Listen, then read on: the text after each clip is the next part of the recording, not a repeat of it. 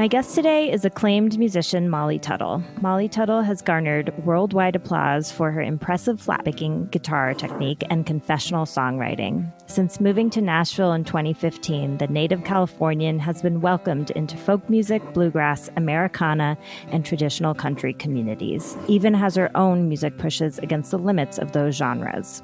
A series of awards and accolades followed, including two consecutive International Bluegrass Music Awards as Guitar Player of the Year, the first female artist to achieve that historic honor. Molly recently released an album of cover songs called But I'd Rather Be With You, out on Compass Records on August twenty-eighth. Welcome to K G N U, Molly. It's a pleasure to speak with you. Thanks for having me. It's great to be here. Before we get started, I just, how are you doing through, uh, you know, six months into this pandemic as a musician? I know it's been challenging for many artists out there. Yeah, I mean, there there are definitely ups and downs. It was really hard. Um, the first few months were really hard, just kind of navigating the new normal and um, trying to figure out how to spend my time. And I've I've never been home for this long in my adult life, and um, of course, I'm. I've been worried about friends and just about the music industry as a whole. It's it's scary times for sure, but having this record project to work on at my home and record on my own and just kind of learn learning how to do something new that I hadn't done before. I'd never recorded myself for any of my albums before. Um, that kind of gave me a sense of direction, and going back to all these songs that I love really lifted my spirits, which was nice. Yeah. Um, so, you know, this latest record is a collection of cover songs. And I'm wondering, was this something that you had been thinking about before the pandemic hit? It kind of materialized after um, quarantine started. I had been talking to Tony Berg, who produced the album, um, but we hadn't said, like, let we hadn't specifically talked about this project. Um, I was actually staying at his house talking about making a record together. Um in the studio in a more conventional way. I was staying at his house in L A, and um, that I remember getting the call that my next tour, I was supposed to fly out and go on tour right after those days at his place. Um, and I got the call that my gigs were canceled and everything seemed to be hitting the fan. So I was just like, I want to fly back home as soon as possible, uh, get on the next flight back to Nashville. So I did. And then we didn't talk for a couple weeks, and then we had the idea to record these covers.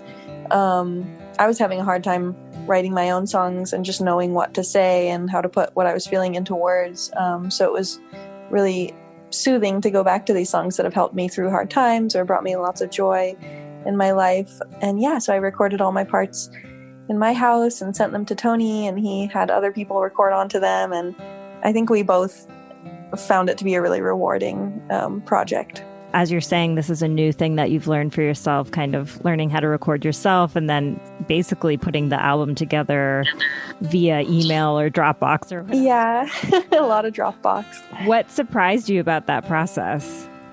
Ooh, that's a good question. I think like one thing I learned was how valuable it is for me to be able to do things alone and have my own space and get to experiment without having other people hear me. Um, I realized that in the past when I've made my records, there's such a pressure of um, booking studio dates and going in for a week and knowing you have to get everything done and having a whole group of people listening in the control room and taking notes on all of your takes, and you only get so many takes before you have to Um, go and uh, I think this was really cool to just do it on my own schedule at home. I still recorded everything pretty quickly, like within a couple weeks, um, but I always knew like I could do more takes and really work at any hour of the day. A lot of my vocal parts I recorded at night, um, which was nice because I felt like my voice was more warmed up and I was more relaxed.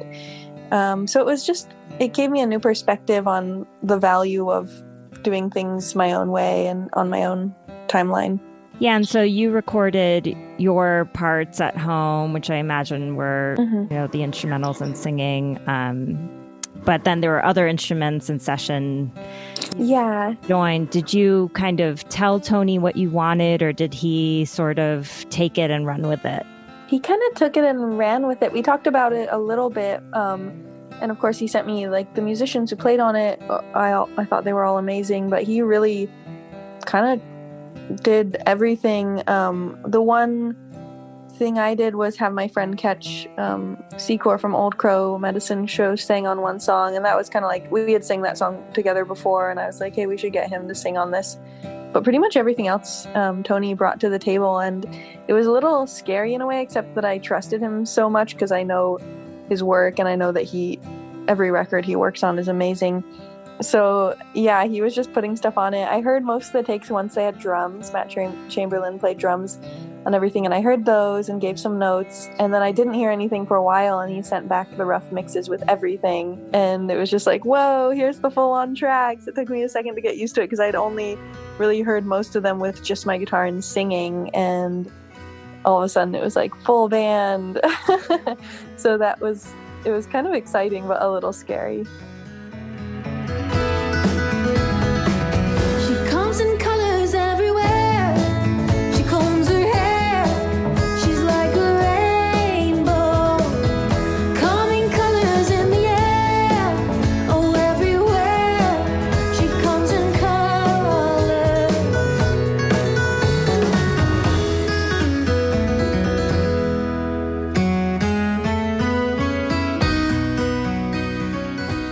This is a cover songs album, and the it's quite an eclectic mix of music yeah. that you've pulled from. Uh, music from The National, from F K A Twigs, from Rancid, mm-hmm. who's a punk rock group, from Harry yeah. Styles, who's like boy band. So yeah. um, was it intentional to kind of get all over the map? I'm assuming that these songs are reflective of music that you love in your personal life. Mm-hmm.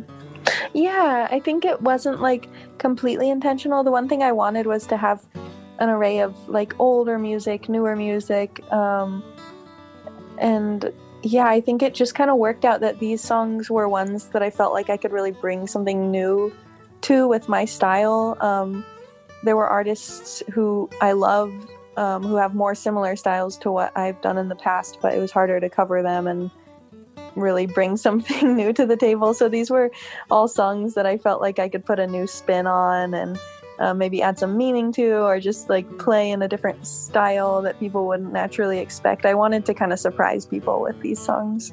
Another thing that I read is that you were actually um, maybe still working on or working on before another solo album that would be out later this year. Is that still in the works? Have things been put on hold? Yeah. Um, yeah, it's a little up in the air. I think we were planning to not put it out this year, but record it this year. Um, I'm still kind of like in the process of figuring out how that would look. And mainly right now I'm just writing a lot of songs. So I kind of took a break from writing to record this covers album, but now I'm diving back into it. So yeah, we'll see. I think like with how everything's going, it's just hard to know how things will look in the winter, and we're still kind of playing it by ear, but I definitely want to get back into the studio. Standing on the moon, I got no cobwebs on my shoes. Standing on the moon, I feel so alive and blue. I see the Gulf of Mexico as time.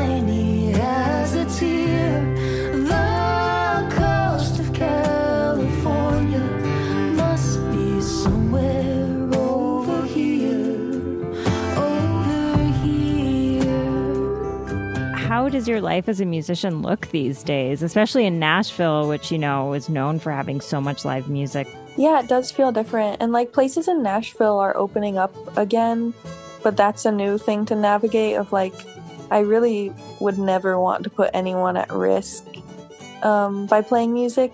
Like I would never want to play a show and have someone get sick, but there are people playing shows, and um, I think everyone's just kind of navigating what they feel comfortable with personally. Um, so yeah, my days these days are like, I do a lot of like videos and live streams and kind of like remote things. Um, I've done a couple things with small crews of like camera people, and but that's pretty much the most I've done. And then, but yeah, that's that's kind of kept me busy and working on writing new music. Yeah, it's definitely a lot different. I've never like filmed myself on my phone so much before. So then one thing I also wanted to ask you about is, you know, you have made such a splash in the bluegrass scene, rightly so. And as I mentioned in the intro, you are the first female artist to receive the Guitar Player of the Year from the I B M A. Bluegrass is a very male-dominated scene. I wonder how mm-hmm. navigating that world has been for you as a woman throughout the years. Yeah, I think it's it's been interesting. I've definitely noticed. Um, I mean, yeah, it's hard to ignore that it's such a male-dominated music, and I think I accidentally chose probably the most male-dominated lead instrument within the genre. Guitar is such a male culture, um, so yeah, those two worlds colliding. I just find myself um, the only woman in the room a lot, and I get like. weird I've gotten so many like weird comments. They don't even like really stick out to me anymore, but yeah, there are definitely hurdles that women um in the music industry as a whole have to navigate that men don't, and I think that can really intimidate a lot of people, um especially like just thinking about guitar. Like so many women complain that when they go into a guitar store to buy a guitar or get gear, no matter if they're a beginner or a really experienced guitar player, they just get treated so differently than men. Like I'll go into a guitar store um, if it's one that I've maybe never been in before, or that's not in like a not somewhere like Nashville where they know that there are lots of women guitar players around. um, I just get treated like a complete novice, and it's really frustrating. So I think maybe now with um, a lot more things being online and a lot less like of those barriers in place to learning the instrument, um, I've seen a lot more women uh, guitar players, and women like lead guitar players especially. So hopefully those barriers are coming down, but we definitely have a long way to go before um, women are represented equally and and celebrated the same way as male musicians. Definitely. It's a tough world out there. It does make it more rewarding in a way to like be paving some new territory in certain ways. Great. Well, it's been such a pleasure to speak with you, Molly. Again, your new record, But I'd Rather Be With You, is out on Compass Records as of August twenty-eighth. Thank you so much for joining me today. Thank you. Thanks for having me. Yesterday, any way you made it was just fine.